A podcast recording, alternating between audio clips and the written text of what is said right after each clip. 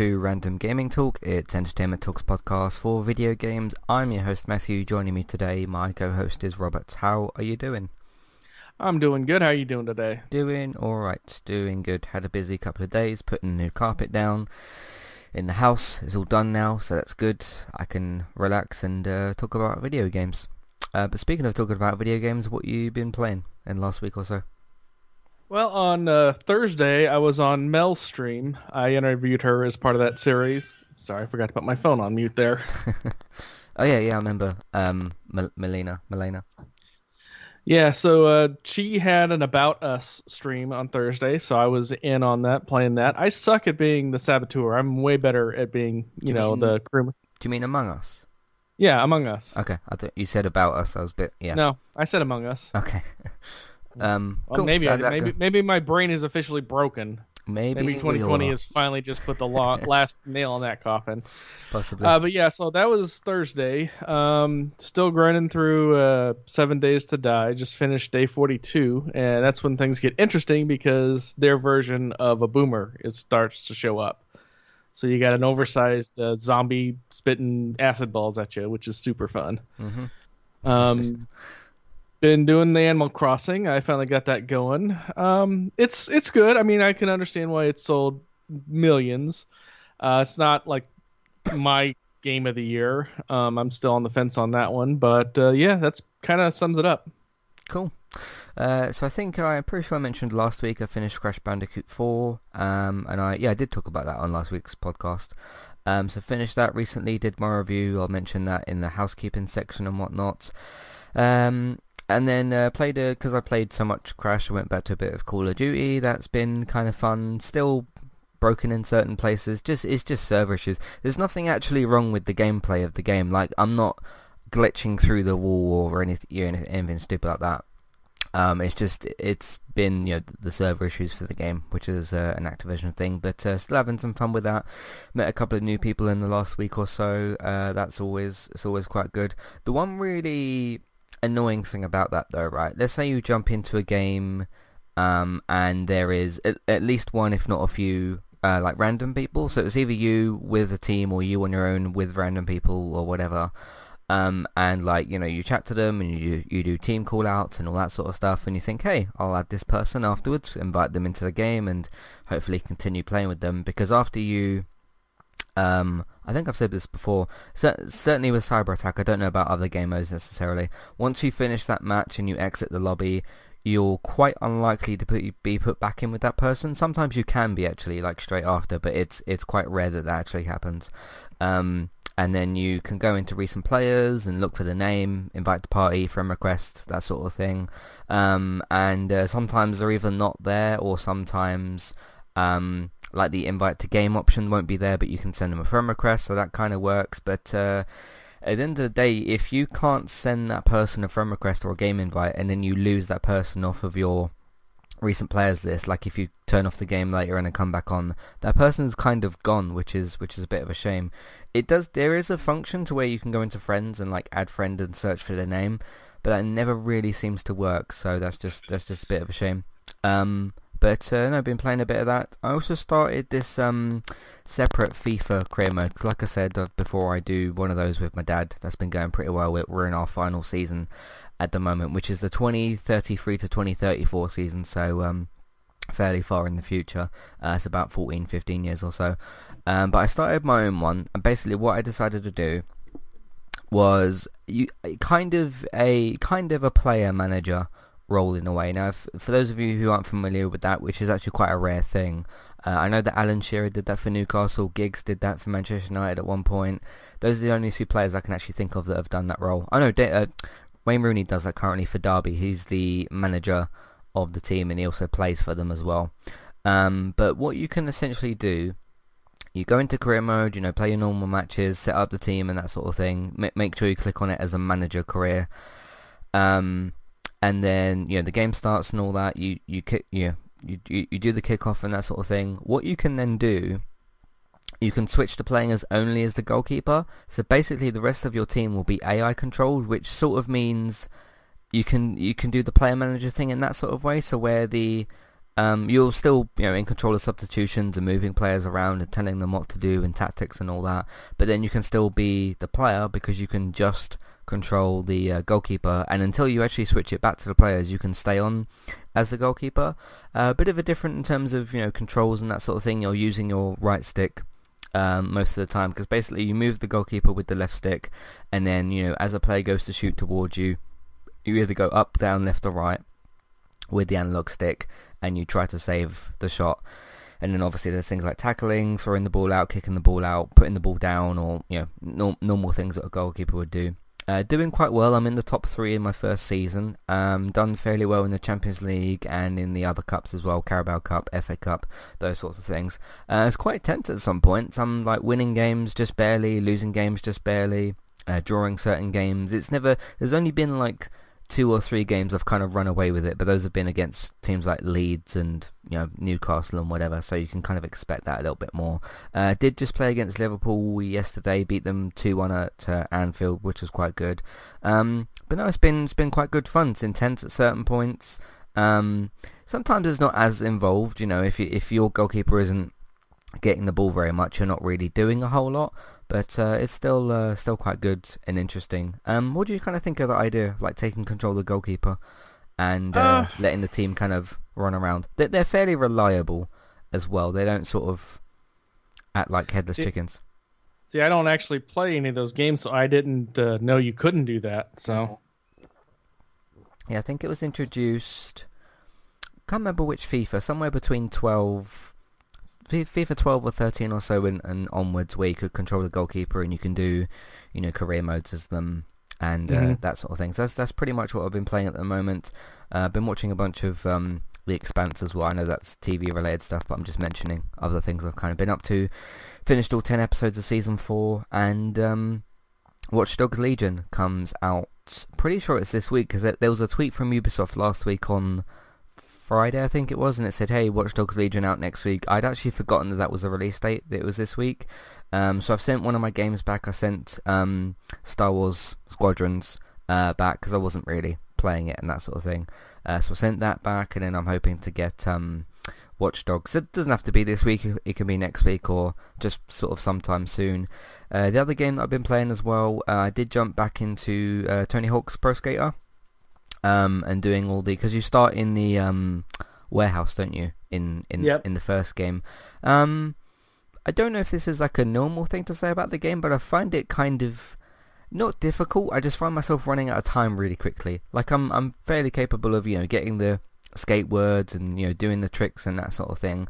I'm not saying I'm struggling in terms of being bad at the game. I'm just as soon as I start finding things, I've got like 30 or 45 seconds left and I just seem to quickly run out of time. And I know you can, you know, go again and you can keep going again, but it sort of cuts your momentum short a little bit. Like if you're collecting skate and then you, you get to um, K or something, uh, and then you got to get the other the other letters. I sort of just keep running out of time. Um, how did you find when you got on with uh, the remastered games? Well, I remembered from when I played them originally, yeah. you're not going to be able to get everything all in one run. So you mm-hmm. just have to say, I'm doing this, find everything, which usually takes you a couple, three times, depending on how big the map is. Right. Then you do this and this and this and this. Um, the only thing you can really chain together is the scores, the high scores, because, yeah. you know, as long as you keep doing tricks, you're going to get high score. Um, and that's really just dependent on uh, doing ramps and then being able to do the switch off the ramp to keep the trick going. Right, and grinding or, uh, whatever. Yeah. yeah. Yeah. Um, and that's really the key to that, and of course the special moves. Um, the scores do get a little bit easier once you get more and more stat points. So that's kind of what most people do, mm-hmm. is they'll just hit maps to get stat points, and then only get enough objectives to open up the new map to get more stat points. And mm-hmm. then once you max all those out, then you can just start going for it. Yeah, yeah, I'm enjoying the game and that, and I'm fairly good at it. I just keep finding myself running out of time. I guess I should just do more of what you've said instead of trying to get multiple things. Kind of focus on like one, like go in, get the skate word or something, and then get like whatever else afterwards because they're they're different in different levels, aren't they? Mm-hmm. Um, the different things that you got to get, and then try and obviously, you know, as you're going through um, the the park or the map, try and just get your score and stuff. But um, yeah, I haven't got as much nostalgia for it as certain other games, but I do certainly. Uh, I remember sort of just you know muck- mucking about in those games when I was when I was younger. So um, again, the great era of the '90s uh, PlayStation One games is is kind of back. Crash, Spyro, Tony Hawk, um, and a bunch of others as well. Uh, MediEvil, Metal Gear Solid isn't back yet, obviously, but um, yeah, it's good. So uh, that's pretty much everything I've been up to. Uh, like I said, Watch Dogs Legion. Watch Dogs Legion is the next kind of big game. I know I've still got to get stuff in uh, Crash Bandicoot 4. I've still got to go back to Last of Us 2 at some point, get the um, platinum and uh, do the uh, messing about thing with the uh, explosive arrows, which I can't wait to do as well with the unlimited arrow, arrow ammo thing. Uh, so that should be fun. But um, yeah, that's everything we've been doing. Let's move into a bit of housekeeping. See you for that in a second. Hey there, I'm Aaron Holman, host of Eye to Eye, a weekly podcast talk show all about passion. I have this passion and this fire within me that burns brighter than the fire around me. Flow. With performing, there's always a story to tell, whether it's my own or not. And creativity. I go, he's more than cute, he's creative. All with an LGBT twist. Make sure to check out Eye to Eye, that's E Y E, number two, letter I. And rate and subscribe on Apple Podcast or wherever you listen in today.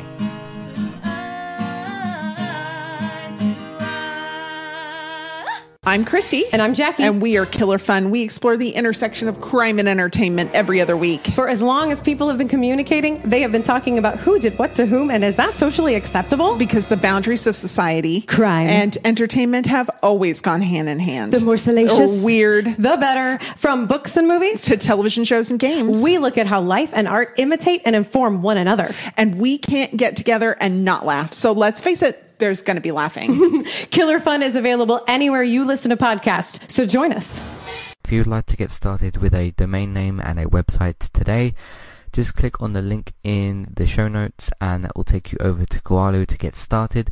They also have a live support chat system that you can use which is in the bottom right hand corner. So get started with a new website and domain name today with Kualo.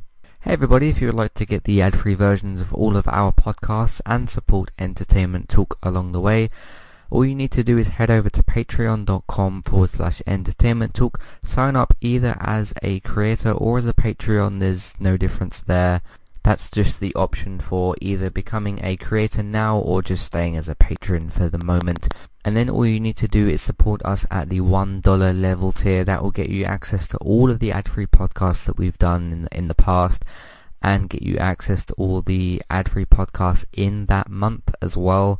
So it's a great way to support us on Entertainment Talk and to get rid of the ads and get your ad-free podcasts. You can also become a patron at the $3 level tier. That gets you access to ad-free podcasts and allows you to redeem a review of a TV show or a film of entirely your choice. That's one per month for either a TV show or a film review, which is at the $3 level tier. As always, thank you very much for listening. Back to the show. Alright, recently on Entertainment Talk, uh, Fear the Walking Dead still continuing in the UK and in the US obviously. Uh, season 6 episode 3 was this week's episode and uh, yeah, I did my uh, podcast for that yesterday, so if you're watching that show, one of the Walking Dead spin-offs, you can check that out. Uh, Let's Play Sunday episode this week for Iron Man VR, fantastic game. I have also reviewed the game as well, so if you search for Iron Man on the website or check on the video game reviews or podcasts, you should be able to find that as well, but that's one of the Iron Man Let's Plays. Uh, Manchester United drew nil-nil at home to Chelsea, which you'd think wouldn't give me too many things to talk about in that podcast because there was no goals to discuss, but uh, lots to discuss in terms of performance and mentality and, well, 90 minutes worth of whatever happened in that game. So uh, there's that. Uh, Manchester United do travel to Leipzig. I believe that's what they're called, uh, tomorrow in the Champions League, so I'll be discussing that tomorrow after the game happens, so look out for that as well. Uh, like I said, Crash Bandicoot 4 review, uh, must play is what is the rating that I gave it. I think it's a must play video game and uh, with the subtitle very much of love and respect, which is the message that I get from the or the, the you know the sort of signal I get from the developers is that not only did they make a really really good video game, but there's just there's a lot of love and respect and callbacks and all that sort of thing in Crash Bandicoot 4. Very very very happy with that. Uh, that does have a spoiler section in it, by the way. You wouldn't think a Crash Bandicoot game would necessarily have a spoiler section, but it does at the uh, in the second half. But of course, in the first half, you can still listen to that if you've not played the game uh, to get my final impressions and whatnot. Uh, Star Trek Discovery is still continuing on CBS and uh, Netflix in the UK. Uh, season 3, Episode 2 so far. Season 3, Episode 3 will be out on Friday, so look out for those on Fridays. Uh, me and Robert performed a skit last week, which was quite interesting to do.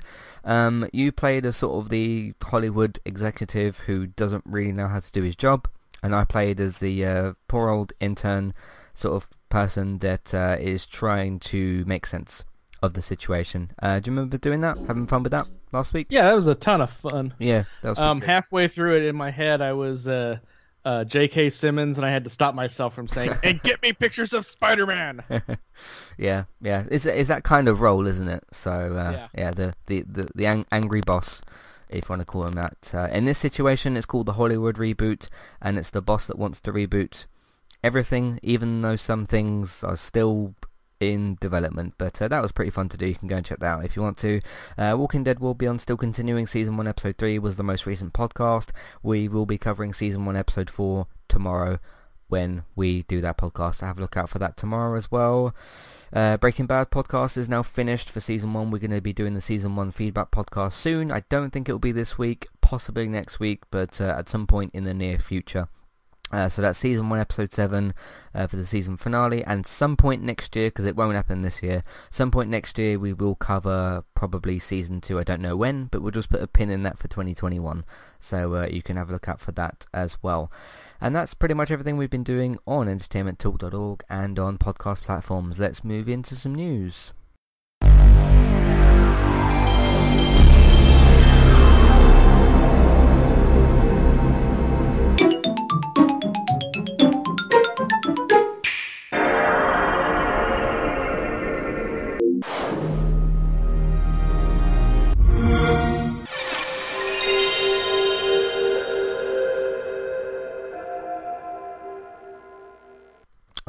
Should uh, I go first this week?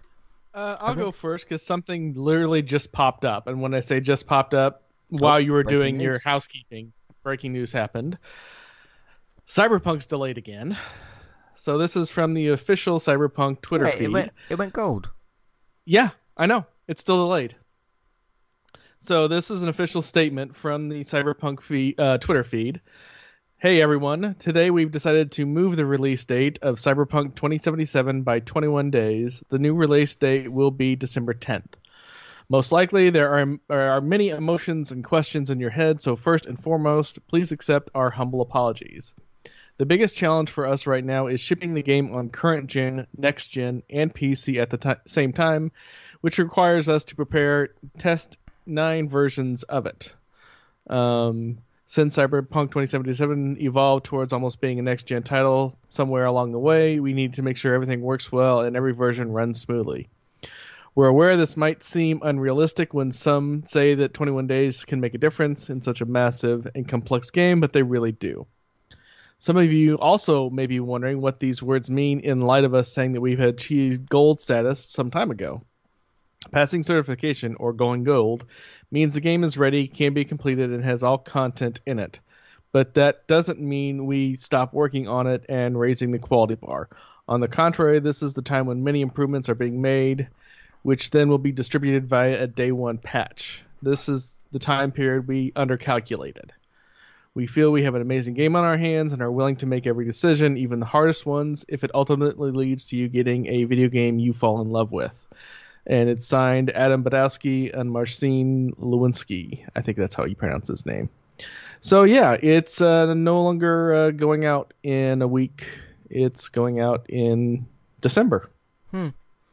Oh, never. I don't recall this happening before. A game going gold and then being delayed.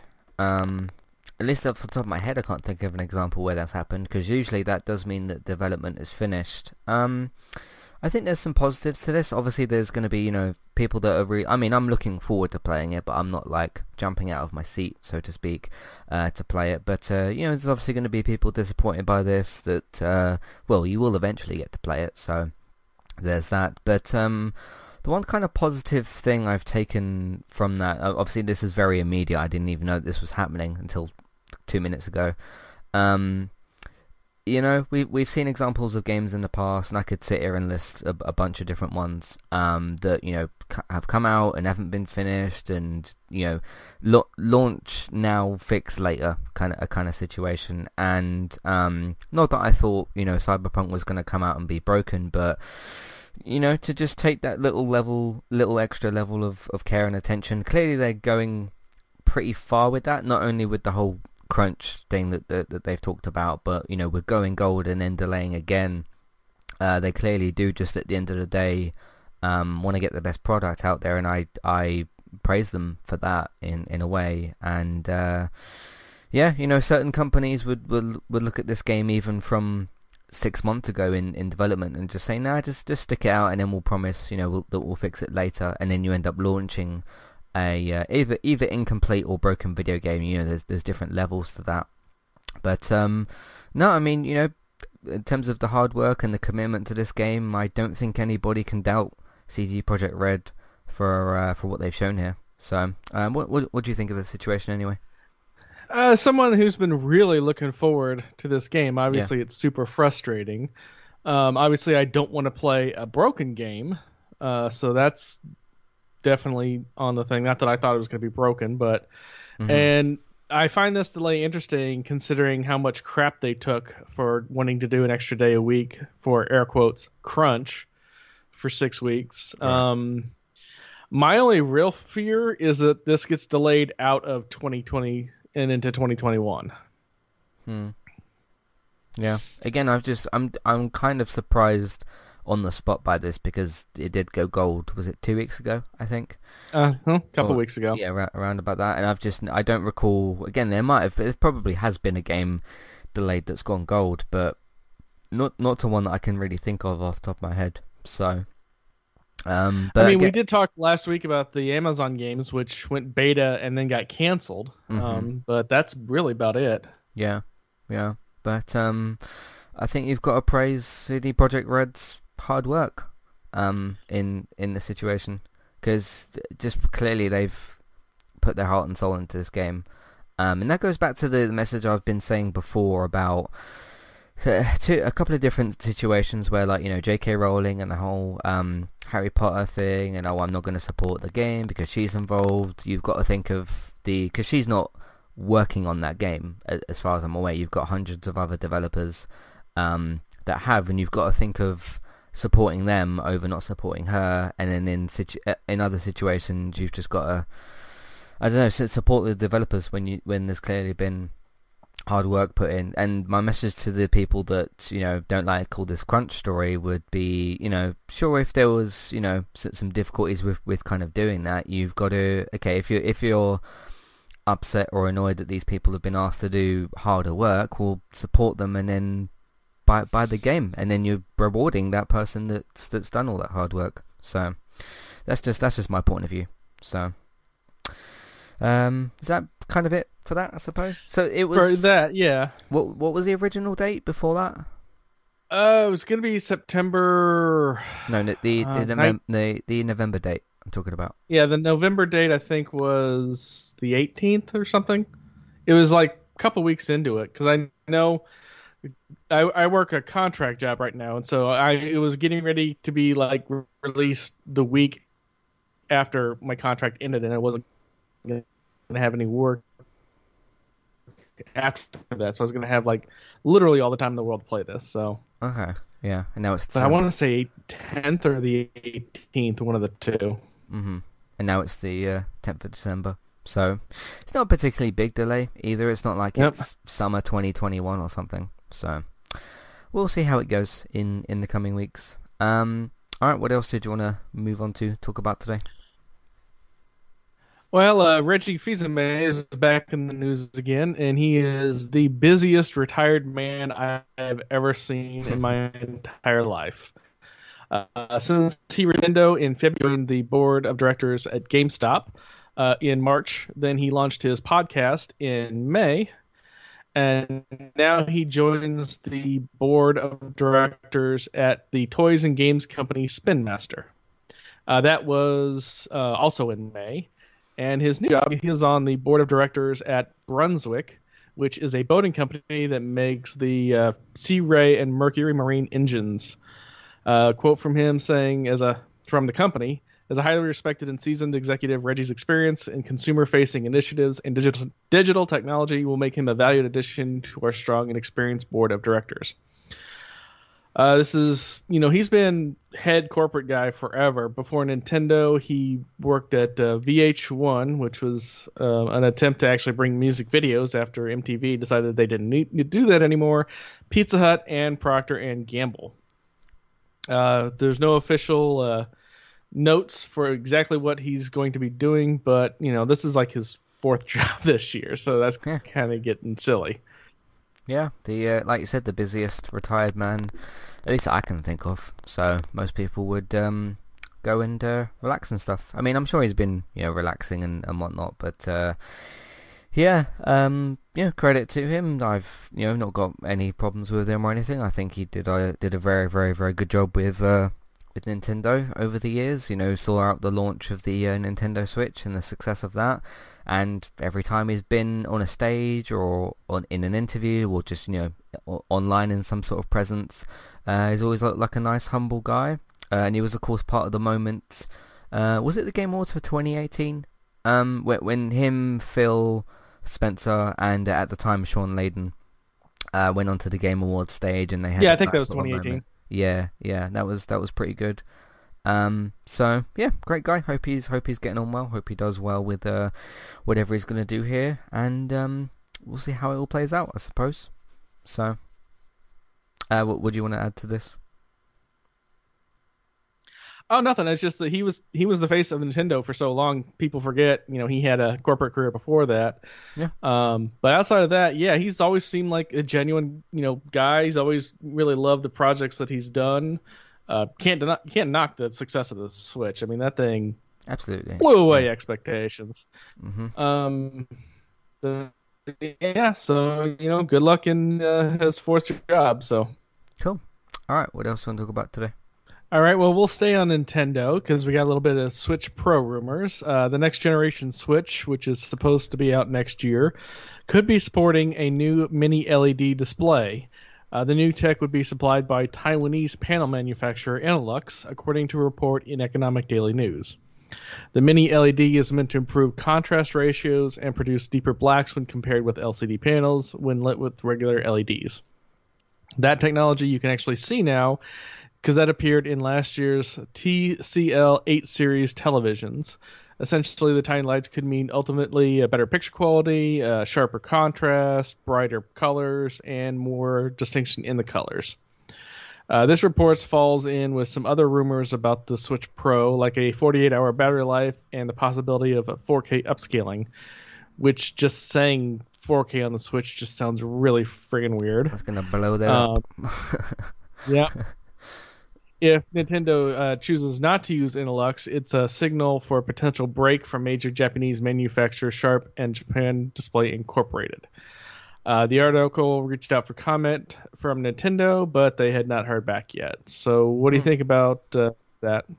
Well, I think if you play a game on 4K and you're on a Nintendo Switch, it will explode. No, um, I think I just think that I think the next step for Switch, if they're gonna do, because this has been talked about for probably a couple of years now, because the Switch is what three years old.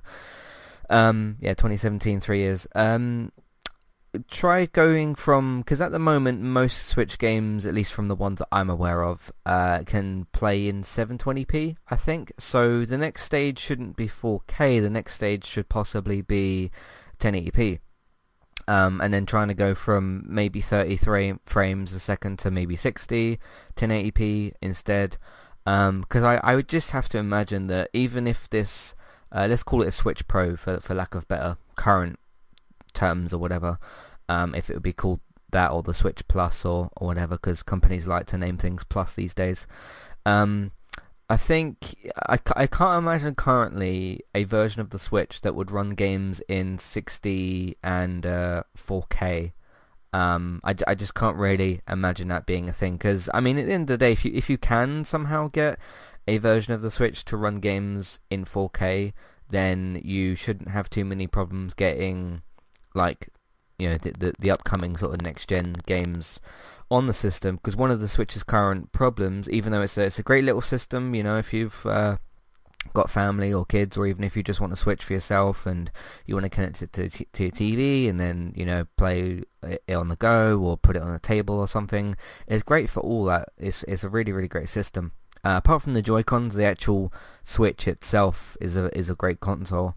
Um, but uh, what was I going to say? But um, yeah, I think that with the current issue of it being that even games from five years ago, so things like The Witcher 3, and I know The Witcher 3 is a very demanding game, like, you know, technically, um, and it runs in quite low resolution and low frame rate, which is great that they can still put a version of, of The Witcher on the Switch, but um, it sort of seems like with, again, with this report, and I know this is kind of rumor mill-ish sort of stuff, um, instead of trying to, it seems like this is maybe trying to jump two steps forward instead of just one at the moment. Again, if they can jump two steps forward, go from 720p games to 4K games, and it can actually work, and the battery life can also sustain that, because that's one other thing you got to keep in mind. If you're doing these higher frame rates and 4K graphics, that's going to kill the battery very, very quickly, so you got to keep that in mind as well.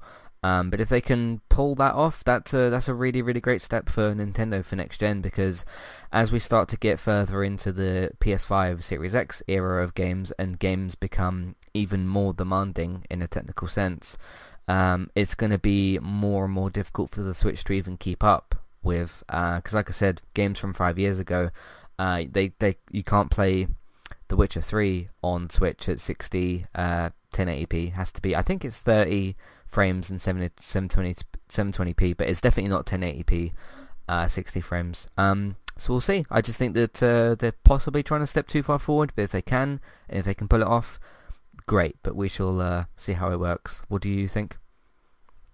Yeah, I mean, I've only just started playing with the Switch, and graphically, yep. What they've designed for it looks great. Um, so as long as that stays, you know, we'll just have to see when the final product comes out. Mm-hmm. Yeah. How are you getting on with your Switch and Animal Crossing, by the way? Uh, it's good. I'm liking it. Uh, it plays really well. I still hate the Joy Cons. Um, They're terrible. At some point, um, I'm right now. I'm looking on uh, Amazon to see if there's anything that can make it play a little bit more comfortably. And mm-hmm. at some point, I'm gonna have to get like a controller controller because that little slidey dock thing that comes with it is just way too small. I'm also not getting used to the uh, to the button layouts because hmm. normally yeah. on I, since I do uh, uh, Xbox, it's always the bottom of the four buttons that I use to like advance. That's actually yeah. cancel on the Switch, and um, it's the one on the uh, right that actually advances it. So I've been screwing that up a lot. yeah, because A's on the right, and then on Xbox it's on the bottom. Um, same for PlayStation. I know it's X instead of A, but the basically the confirm button that you're talking about, they're both on Xbox and on PlayStation at the bottom, either A or X, and then on Switch it's the button on the right which is A, because for some reason both Y and X and B and A are flipped over, which doesn't make a whole lot of sense, but again, it's kind of a, Nintendo thing. Um, but uh, yeah, uh, one of my recommendations, I can't remember the name of it off the top of my head. I, will I'll be able to possibly look it up for you. Um, you can get an adapter that lets you use your uh, PlayStation 4 controller on the Switch. You basically get this little USB adapter. You plug it in. It's got like a sync button on it. You press and hold the sync button, and then do the uh, PS button and the share button at the same time. You get it synced up, and uh, your Switch will recognize that, and you can just use. You still have to use it in the same way. So circle would still be A on the right, and B would be X, if you know what I mean. And then triangle would mm-hmm. be triangle would be X, and then Y would be um is it Y? What, what's the what's the left button on the Xbox? I've forgotten for some reason. Uh, I think it's Y. I think it's X on the left, isn't it? And then Y, yeah, Y at the top and then X on the left uh, for Xbox. Those are switched around. Um, but I'll try and find it's it's in my room the uh, adapter that I've got, so I'll try and look up the name for you. Uh, it only cost yeah. me, I think it was about fifteen pound or something, which is you know if if you want to use the the PS4 controller at the end of the day, it's cheaper than going and spending I don't know, fifty dollars yeah. or, or whatever. I'm sure there'll be sales for the Black Friday that's coming up, so that's probably what I'll do. I'll just uh, make do with it until then. So cool, cool. That's only a month away. So. Yeah, I, I mean, as as someone who's had the Switch for a while, what 2018 maybe, um, I can just know I can't use Joy Cons anymore. so uh, yeah, because in in in a way they're the ones that are designed for for the kids, and then the Pro controllers are the ones that are designed for the adults. But the problem is, if you go and get a base version of the Switch, it doesn't come with the Pro controller. So hang on a sec. Yeah. Yeah. What's up? What box? That one.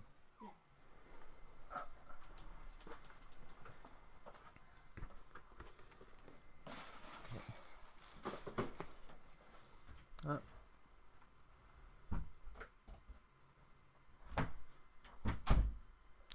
Okay. Um, but yeah, those those are the you know pro, pro controllers are supposed to be for um, the adults, but then they don't come with the base version of the Switch, so it's just a bit unfortunate. Um, alright, let's move on from that. What else do you want to talk about today? Well, from the department of okay, this thing exists now. Um, Atari released some concept art for its video game themed hotels. Which yes, there's going to be Atari hotels. I think we talked about this like six months ago, and I couldn't believe it then, and I still don't believe it now. Yeah, rings a bell. Uh, but there is concept art out for it. It looks kind of a mishmash between uh, Neuromancer, Blade Runner, and Tron, which is not a bad thing.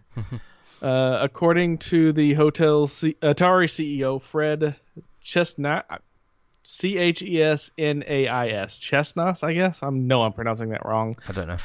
Um, Atari Hotels will create a world that caters to gamers of all ages and experience levels, giving them a place to call home, a groundbreaking experience that shares Atari's legacy of innovation. Uh, the video game company announced in January, that's right, it was January, that they would be opening eight video game themed hotels, two locations in California, uh, Austin, Chicago, Denver, Las Vegas, and Seattle. Um, yeah, that's that's that's a thing. I don't know what to say about that. I think that's quite cool, actually. I think that you can lean on some nostalgia there for Atari fans who either grew up with those consoles or people that have enjoyed them, you know, e- even if they got them in their teenage years or even slightly later in life. Uh, depends when you were born, I, I suppose. I've never played on an Atari console myself, so uh, that's not quite there for me. But um, yeah, I think more hotels should possibly try and do things like this. I've seen the um, I've seen some videos of like the Disney hotels that you can you can kind of get. Those have been kind of cool. Um, but uh, yeah, if it if it works out and it's good and they make money from it and uh, people like what they kind of put in there, I'm assuming they can possibly put some playable version of an Atari in the hotel rooms. That would be kind of ideal, so you get a little bit of sort of throwback gaming while you're uh, resting at the hotel. I don't know, but that's just a, a possible idea that they could do. So, um, yeah, sounds that sounds interesting to me. So, uh, what do you think? Yeah, uh, I definitely want to check it out if they ever get built. Um, just depending on which city it's in. Yeah. Uh, California is expensive. Seattle's been riots off and on for like the last two months. Uh, Austin's packed to the gills. You can barely walk around in there. So, um, but I have friends that live in Denver and Vegas, so I could check one of those twos out as a thing. So, Cool. We'll see how that works out. What would you, um, if you were going to stay a hotel, what would you want it themed as? Uh, that I don't know, because I don't spend a lot of time in hotel rooms. And my last job that I had, I spent way too much time in motel rooms. Uh, I forget if I mentioned this on the podcast or not, but the the recycling job I had in 2019, I had 43 booked rooms out of state overnight in just that year alone. Um, so yeah, I was on the road a lot, um, which you know because we've had to record a few times on the road. When I was on the road, rather. Yeah. Um, definitely sci-fi themed because I think you you could do a lot and not be locked down to like one specific IP. Yeah, yeah. There's- But again, that gets into differences. lic- that gets into licensing fees and uh, Star Wars, Star stuff. Trek, Expanse. Yeah. yeah, anything you name it. Um, but you can have like one room. I know that uh, there's a Star Trek hotel in Vegas. Cool. You can actually get married on the bridge of the Enterprise. That's a thing. I don't That's know if it's nice. still open. I just remember seeing that because Yeah. you can uh, you can rent uh, uh, Star Trek uniforms and you know have like fleet rankings and everything for your uh, bridal party. Nice. Um, I think for me, I was going to say Toy Story, but if you just did like 90s focused, because then you could have Spider-Man, Crash Bandicoot, Toy Story, Disney overall. Um, I don't know that I'd want to sleep in like a Last of Us hotel. I appreciate like the grimness of the story and how mature it needs to be and all that, but I don't know that I'd want to sleep in a room that's themed around that. You know, like I wouldn't want a picture of a clicker on the wall or something, or, or like one of the Seraphites or the wolves on uh, on the wall or something.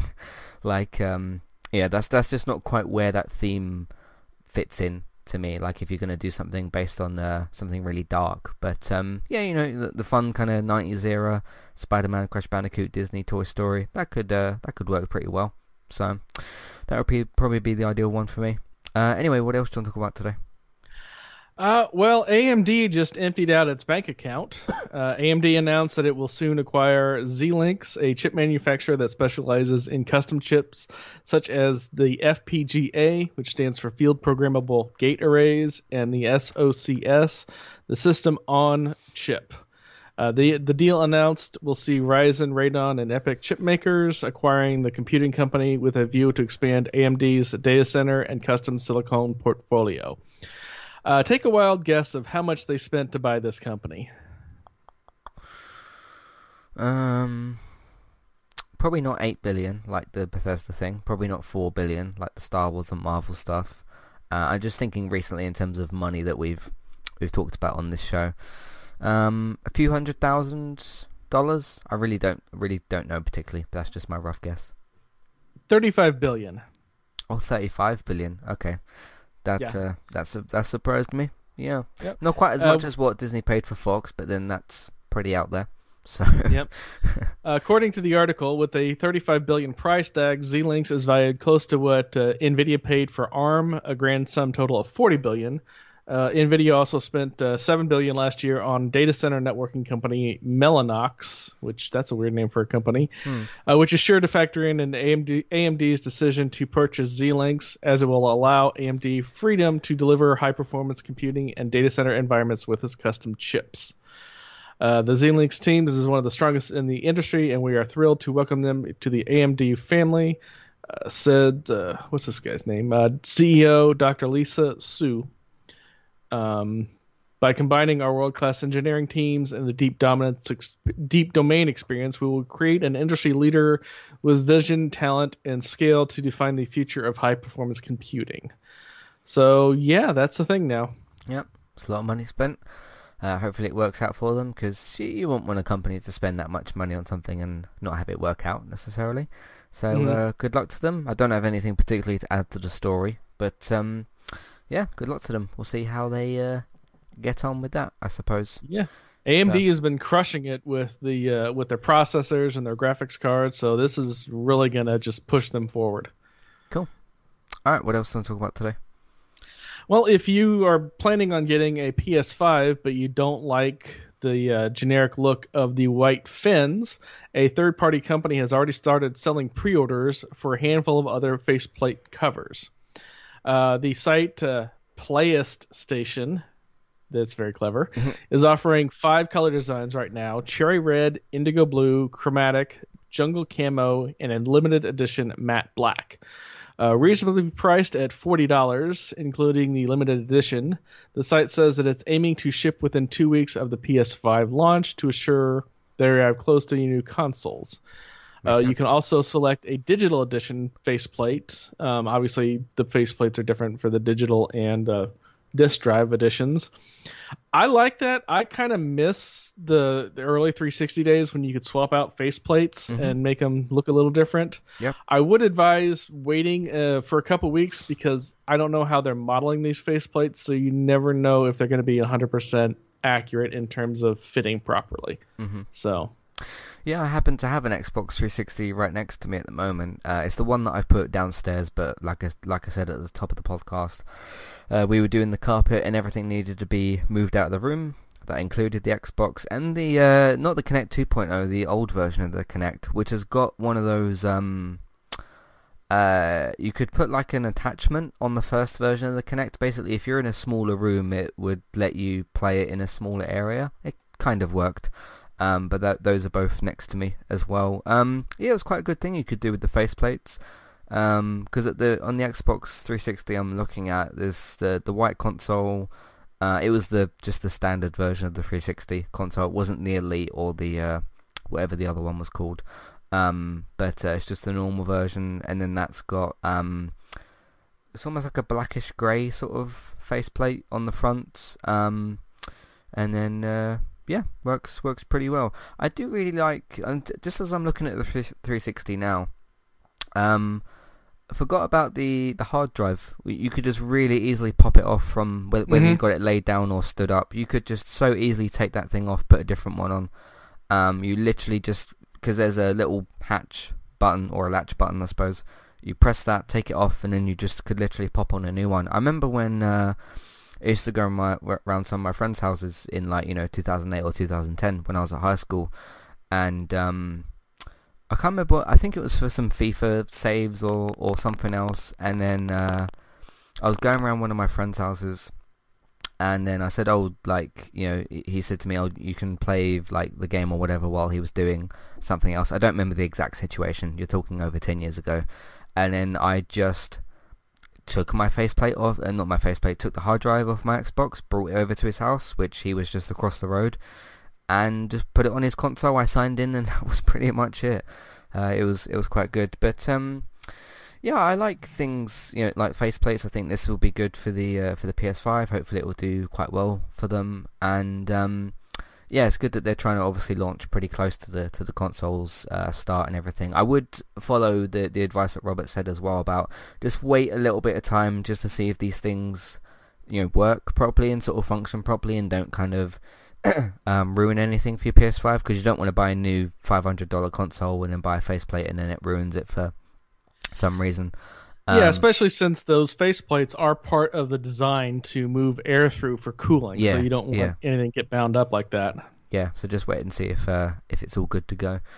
Um, but yeah, I, I, miss things like faceplates and even just things like um, console startups. Um, I actually just recently um, got my PlayStation 2 out because as we were um, again sorting out for the carpet and that sort of stuff, uh, came across Theme Hospital on the PlayStation 1 and uh, it's a game my mum used to play and I said hey I could probably try and I don't know if it will definitely work but I'll try and set it up for you on the PlayStation 2 uh, it all works good. She's got like a, a, a game that she's uh, or like a save file that she's playing at the moment. And um, yeah it's interesting with I don't know if you've done it yourself if you play a PlayStation 1 game on a PlayStation 2 it will give you the first part of the uh, PlayStation 2 boot up and then as the as it reads the game and goes to boot into the game, it will do the end part of the PlayStation One intro.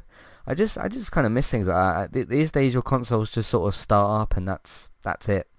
They, like the menu's there, um, and I get it. People want their consoles to boot up fast and um, you know just kind of get on with with you know either watching something or playing something. But I, I think you should maybe be able to have an optional uh, console startup.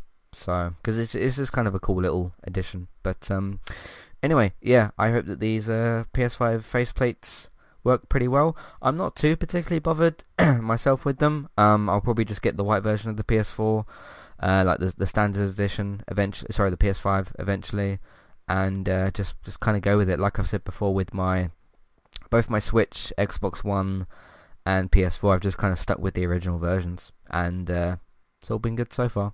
So, um, but what's your plans for buying any of this sort of stuff?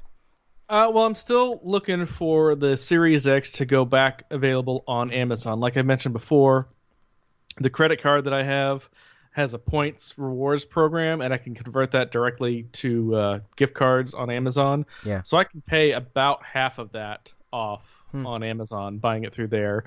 Um, definitely getting a, a Series X first, just because I don't really play on my PlayStation a whole lot. I mean, outside of when I'm going online to do the Ghost of Tsushima stuff. I hardly ever play it at all. I just don't use it enough to justify buying a new one. I mean, the only reason why I have a PS4 is because I had a 10 year old laptop I didn't need, and a guy was willing to trade for it, so we did a little swappy swappy. Mm-hmm. Cool. All right, what else do you want to talk about today? Okay, the last thing I have is a little fun thing that happened with Microsoft. Uh, you can say a lot about them.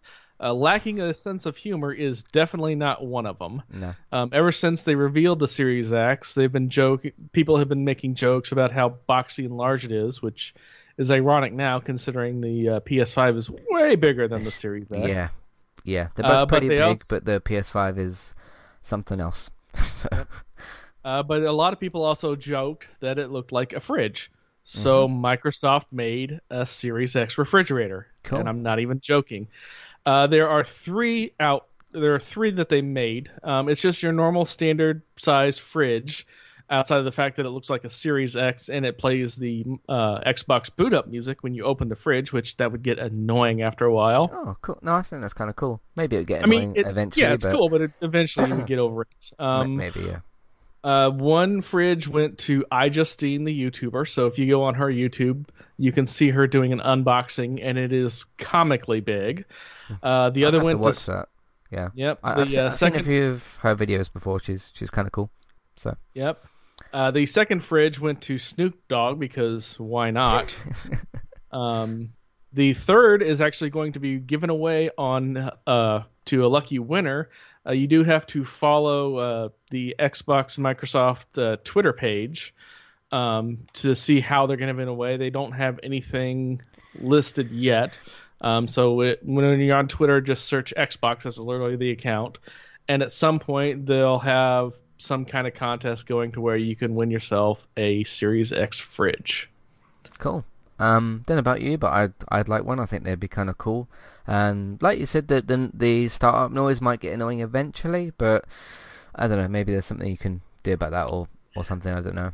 Um, the only thing that's really missing from the fridge is uh, a display to stream XCloud on. Have you seen that? Have you seen those videos? I have, yeah, with like Doom and and, and yeah. stuff like that. Um, and for people that don't know, there are some brands of fridges that have like a smart LCD panel on it that you can do like like make a shopping list, or some of them are doing it for energy efficiency. They have actually a camera, so you can actually tap the screen and see what's in the fridge without having to open the fridge. Uh, they're doing it as like an energy efficiency thing, and some people are modding the uh, the OS because it's obviously um, a Google variant of the OS, and Right. they're using that to stream XCloud, and they're playing video games on their fridge. So why not? Yep, we live in a interesting era. Yep. Certainly. So We live um, in wild times. That is to be sure. Yeah, definitely, definitely.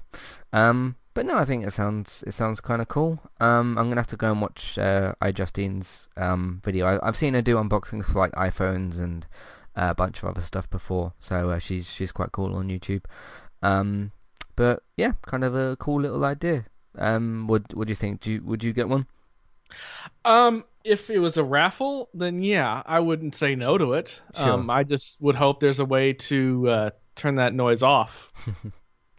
Yeah, I remember with the um, one of the Xbox versions of uh, sorry, one of the Forza versions of of Xbox. I remember when you turned it on, it did like a car rev so- startup sort of sound. Yeah, there was a um, Forza 6 themed Xbox. Yeah, yeah, that that was kind of cool. I, I like little things like that. It's it's it's something a bit different, isn't it? So, uh, anyway, that you said that was your last thing to talk about.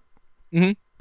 Cool. Well, let's talk about some uh, live-action adaptation versions of uh, certain video games. The first one, the Uncharted movie, which, by the way, in case some of you don't know, which some people clearly don't, given the comments that I've seen this week, before I get into any of what this news even is, this is a prequel. So if you're looking at Tom Holland and thinking that he's too young to play Nathan Drake, that's because he's playing a younger version of Nathan Drake. And this was announced at least a few years ago. So uh, just just to set the stage a little bit. Uh, but we Mhm. got our first look of that. Uh, Tom Holland was on set. I think he was visited by Nolan North. He just go to, he went to give him a chat, maybe give him some advice. Because obviously Nolan's been uh, voicing that character for some time. Um, did you manage to see the fully dressed version of uh, Tom Holland as Nathan Drake? Yeah, it uh, it definitely looks pretty close to the video game, Yeah. and yeah, he does look young. But let's be fair, he looks young regardless. Right. Um, he's he's about your age. He's like yeah. 23, I want to say. Yeah, it's about that age. Yeah. So I think he's a little bit younger than me actually. So Yeah. But uh, yeah, I think he looks great. You know, I looked at the uh, the image that they they put out. It was put out by PlayStation and Naughty Dog, and and I think Tom Holland himself put uh, put the picture out. Uh, I think the outfit looks really good. Um, and I, I I've been kind of positive on this film for for a while. This kind of could feel like a, a little bit in tone of what Solo was the uh, the Star Wars film, the uh, prequel based on uh, Han Solo, of course. Um, and again, a prequel as well. Uh, there was a part of um, I think it was Uncharted Three that went back in time a little bit, and then you kind of saw a flashback of uh, of um, Nathan meeting um, Sully and then th- them kind of like bonding and stuff and kind of getting on. I think it will cover that sort of time period. But yeah, this this isn't supposed to look like the older version of uh, Nathan Drake because if you remember, we had the uh, Nathan Fillion little YouTube sort of film version of that and everything.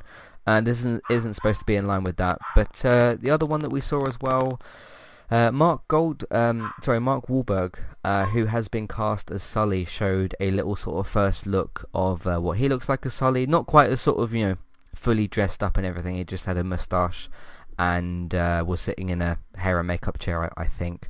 Um, did you manage to see that? Yeah, um, I can see Mark Wahlberg in that role, especially if they're going yeah. for a younger. Mm-hmm. Yeah. Yeah, I think he looks good in that. Obviously, this version with Mark Wahlberg wasn't like fully dressed and everything like Tom Holland's was. Um, some people have said that maybe he doesn't quite fit Sully. I can see him kind of fitting into that role. It's a very sort of particular role to play, certainly. Um, but no, I think they've got two very good casting choices here. They've still got a few others to make, obviously, uh, eventually. Uh, we don't know how much time the um, if there is sequels, it depends how it does in the box office, obviously. Uh, how much time the first game will cover, because eventually he will probably meet Elena when he when he maybe gets a bit older. Uh, I don't know what age he's supposed to be for that sort of time period, but uh, maybe we'll get there um, in the end. Uh, I think the film's supposed to come out it's either the end of this year or, or, or some point next year, maybe. And again, you know, you got the issues of cinemas being closed, so uh, who knows if it comes out this year or we'll have to see sort of what happens with that. But um, yeah, I've I've uh, got uh, an interest in this. I think this could be could be quite fun. So, and the the interesting thing in terms of it being an Uncharted film, Uncharted's always been kind of a Hollywood, you know, action blockbuster type of game anyway. So it kind of really fits in with the you know action Hollywood blockbuster of a of a film. So that fits in pretty well. Uh, yeah, the biggest issue is always going to be with a film, you're limited on time to tell a story. So yeah, but it yeah. being kind of a prequel, that limits them, and that actually frees them up to have a very specific story to tell without mm. doing anything non-canon to the video games. Yep, yep. Uh, the next one that we've got today, which was announced today as well, um, Netflix is going to be working with Ubisoft again, as they've announced before with the uh, Splinter Cell animated series. There was that Division um, film that was announced as well with Jake Gyllenhaal and someone else a couple of years ago. We haven't heard about that, but uh, they're working with Netflix again for a, live action version of an Assassin's Creed TV series is going to be in the works. Now, first of all, I hope that this is better than the Michael Fassbender film that we got in 2017, 2018. I didn't actually finish watching it. I actually turned it off because I thought it was particularly bad. Uh, again, I think with with something as deep as the lore with Assassin's Creed, you need more than two hours to, to do something like that. So I think I think a TV series could work pretty well. You know, if you have a ten episode or eight episode Netflix series, and you go into different eras and different seasons or something.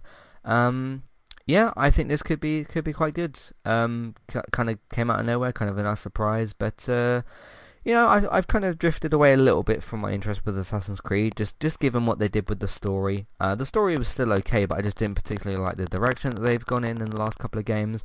I am going to try out Assassin's Creed Valhalla whenever that comes out. I think it's, yes, next month, isn't it? Um, yeah, what's your interest level for a Assassin's Creed Netflix series live action? Uh, I'd have to know more about it. I'd have to, That's you know, true. who's yeah. who's in it, who's starring in it. You know, are they going to bring in the whole, uh, Animus? you know, you're sitting, yeah, the animus. Are you sitting in a chair, or is this going to be, you know, it's just one of those things you got to have a lot more details. So, mm. yeah. So, uh, early for all that at the moment, but uh, we will see how this works out. There has been, in the last year or so, or even just in the last couple of months, there has been a lot of video game to TV adaptations announced. We've had, um, was it the Fallout series for uh, Amazon? We've had this Assassin's Creed thing. We had Last of Us for HBO announced. Um, we've already got a few out there. Obviously, things like The Witcher, which yes, I know is based on the book, not the game, but it's still kind of the same thing. Uh, and then there's the um, uh, Castlevania, yeah, the the Netflix series for that, which I never did finish the second season of, and I've heard good things about, so I'll have to go back to that. Uh, let's move on from that and talk a little bit about um, Jason Schreier and the PlayStation 5. Now, um, before we get into what this is about, I actually agree with him here, which is going to make a bit of a different, interesting um, conversation perhaps. So it seems as of this week or as of today, there's been uh, some embargo stuff listed for the actual PlayStation 5 because uh, you know the Xbox Series X and the uh, PlayStation 5s are starting to go out to press and you know for impressions and, and all that sort of thing. So uh, this is what Jason said. By the way, you can check out Jason's work on uh, I think it's Bloomberg he works for now. If you mm-hmm. want to go and read some of the stuff he makes, uh, I just want to mention that as well. So if you want to check that out. Uh, so he said the following: the, the PS5 controller is wild. I've been playing Astro's Playroom, the game that comes with the system, and the combination um, of rumble haptic feedback adaptive triggers feels more next-gen than any graphic improvements we've seen yet. More to come in my review closer to launch. So I guess it's, you know, his actual review of whatever he's doing uh, is probably embargoed for now because consoles come out next month and stuff. I actually did reply to Jason's tweet here and I'm going to read out what I said. Uh, and I said, and this is why advancing gameplay for next gen is not only more important but more useful than worrying about graphics for next gen. Just sort of touching on just sort of touching on him saying that these these next gen features that he's talked about with what the DualSense can do is more kind of impressive to him than any, any, graphical stuff, and I would absolutely agree with him with that. I do think that going forward, this you know of what I've kind of said before, trying with video games to not only necessarily with the games, but maybe with the controllers and different different. Uh, you know things that you can use like maybe camera stuff or controller features that you can kind of use improving those things and advancing that forward is not only more important to me than improving graphics, which, let's face it, are fantastic these days. We, we're certainly spoiled with how good things look. Um, is not only more important than that, but it's more useful certainly because as you're playing a video game, you're going to be interacting with it all the time. Sure, you're going to be looking at it and looking at the good view or the great character models or like how, how different stuff looks but I would certainly say it's more important to and more useful to, to improve the graphical side of things. Um, yeah what do you make of uh, all of this? Yeah I've started watching some of the unboxings um, that it definitely looks like it's a more durable uh, controller and yeah, definitely agree yeah. with the, the the haptics on that um, did you see the rest of the the unboxings with the headphones and the camera and all that? I didn't. No, I, I haven't seen any of the unboxings. I just read some tweets and stuff today. So yeah, they, they definitely spent a lot of time with uh, build quality, uh, making sure that was good. So that's that's important, definitely. Yeah, yeah. But where do you stand on the whole, you know, innovating on games and you know what this DualSense can uh, possibly do? It's it's one of those things that until we get games to take advantage of it, we really don't know. So yeah, yeah, that's also true. So uh, moving on to uh, the stupid part of the uh, episode, not because of us, but because of what somebody else has said. I'm sure many of you know what I'm about to talk about. Uh, this guy's name is Alex um, Hutchinson, and he works for Google Stadia, and he said the following. Streamers, so Twitch streamers, YouTube streamers, etc. Streamers worried about getting their content pulled because they used music they didn't pay for should be more worried by the fact that they're streaming games they didn't pay for as well. It's all gone as soon as the publishers decide to enforce it. Uh, the truth is, streamers should be paying the developers and publishers of the games they stream. They should be buying a license like any real business and paying for the content they use. I don't think he's quite understanding that when let's say let's say later today I go and stream Call of Duty, right?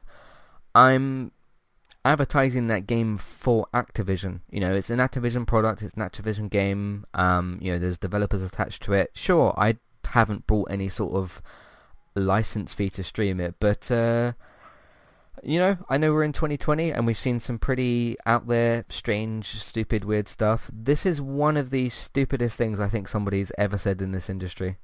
Um, and judging by you know the many, many, many comments that people were attaching to this uh, in in the last couple of days, there's certainly a lot of people that uh, agree with me. Just just the whole part of needing to pay a license fee to stream a game that you've already bought.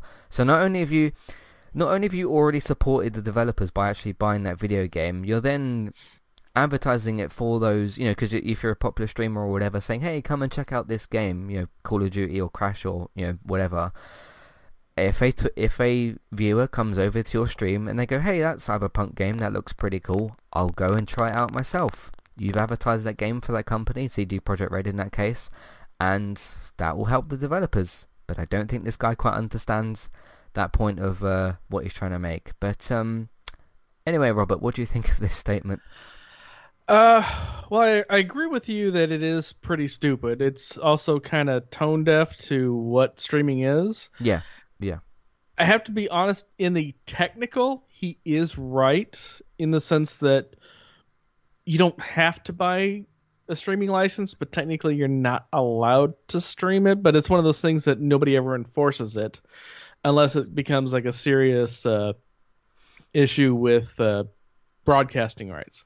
Like you can't just stream a television show because that's a broadcast. But Yeah. since you buy the game, that is part of that. No, um, no developer is ever going to do anything about that because that's free advertising for them.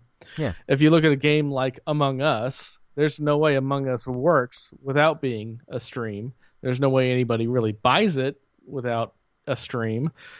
And it's a great it's basically a game designed to be streamed. I know originally it was a mobile game, but until people I knew started playing it on stream, I had never heard of this game, and I played it on Mel's stream last week. Um, so yeah, I mean, again, like I said, technically he is right, but nobody's gonna do anything about that hmm Yeah, at all, yeah. ever.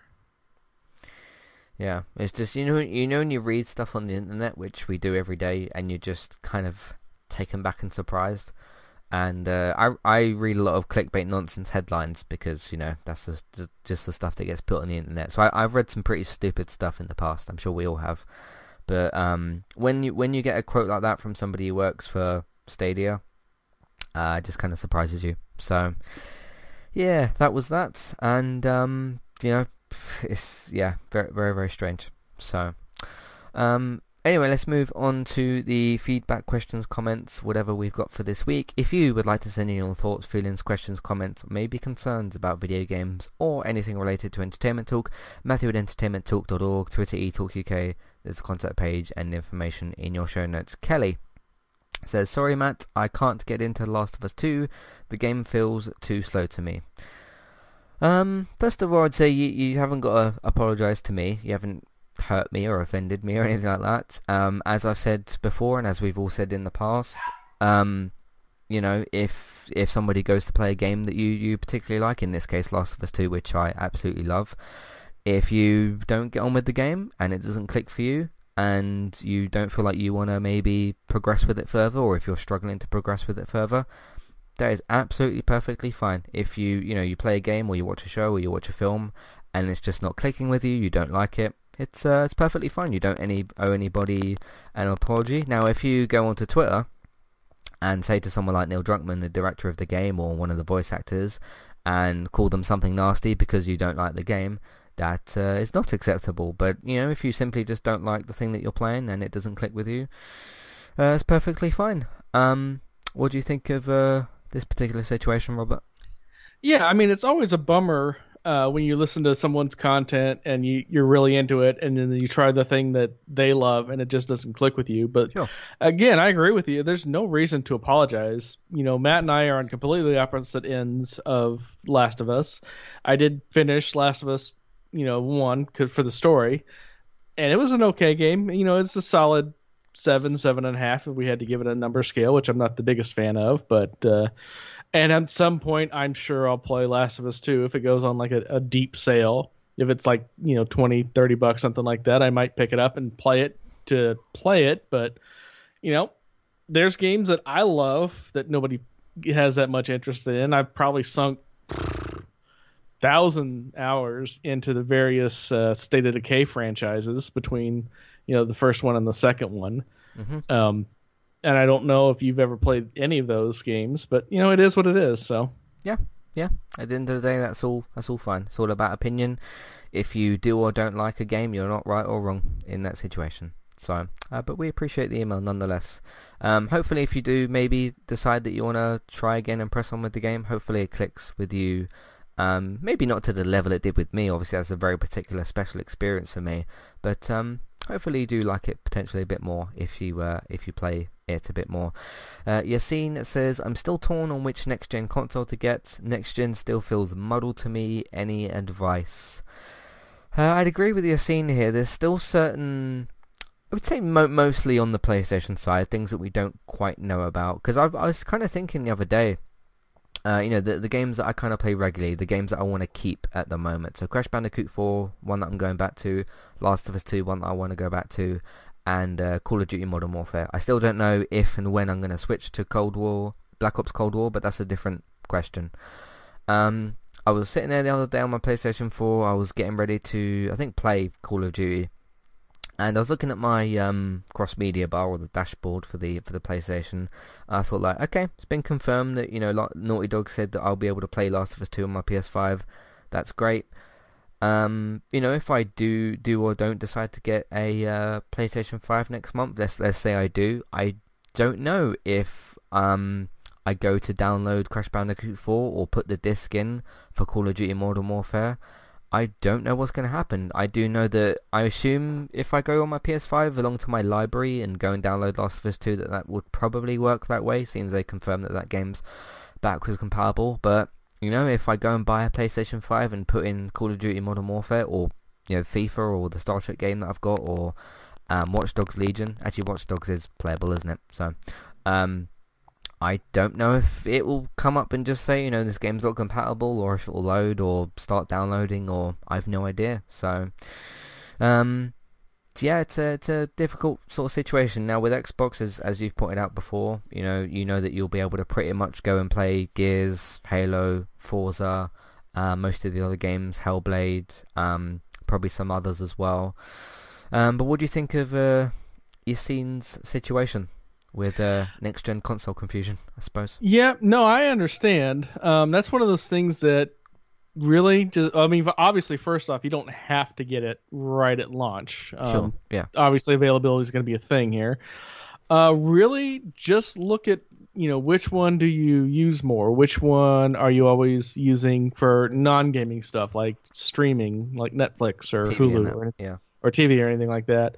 Uh, which one do you regularly find your friends on if you play online multiplayer? Um, and really just go from there. So Yeah, yeah. Um, I think the the friends part is kind of interesting as well because you know there there is a lot of people that I play COD with, and a lot of them are actually on Xbox. Obviously, I discovered them through the game, and then added them as an Activision friend because they were on my Activision friends list. Um, so finding friends might not necessarily be as much of an issue because there is more cross-play games than what we've probably ever had before Mhm. but that's not necessarily a guarantee with every game. Um, I mean, there was news announced, um, I think it was today or yesterday, that the, uh, I don't know if it's the whole of the zombies mode, but the Cold War, Black Ops Cold War um, game that's got the new zombies mode, there's gonna there's some sort of exclusivity for PlayStation.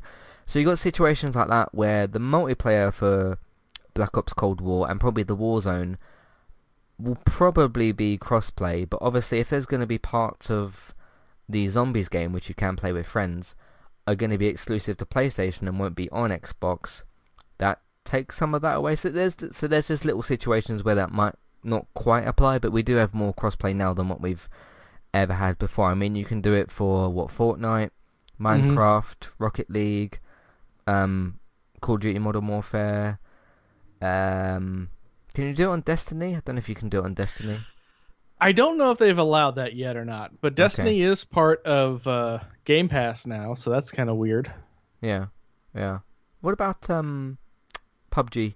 Can you do it on that? I know that's available on Uh, PlayStation I and think- Xbox. So It is on Xbox. Yeah, they're saying uh, it's good. I know that Microsoft has already come out and said that PUBG on Series X is going to be 60 frames, 4K. So, right, optimized. So um, yeah, I mean, yeah, that's one of those things that you really got to weigh the options on. Yeah. So, yeah.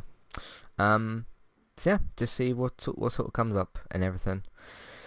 Uh, but that's everything we've got for you for this episode of Random Gaming Talk. Thank you all very much for listening. Uh, next week I will possibly be giving my impressions of Watch Dogs Legion, depending on if I've got it and or started it. We don't know yet, but um, we'll see how that works out. But in the meantime, you can find everything that we've got on entertainmenttalk.org.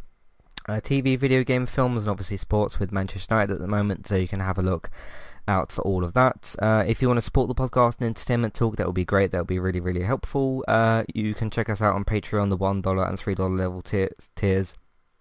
Uh, for instant ad-free podcast and review options. Amazon affiliate link, Amazon affiliate link, sorry, if you're buying stuff on Amazon, maybe it is that uh, Xbox Series X or the PS5 or uh, some Christmas stuff that you may be getting. Uh, we can get a small cut of what you spend from that, but it won't cost you extra.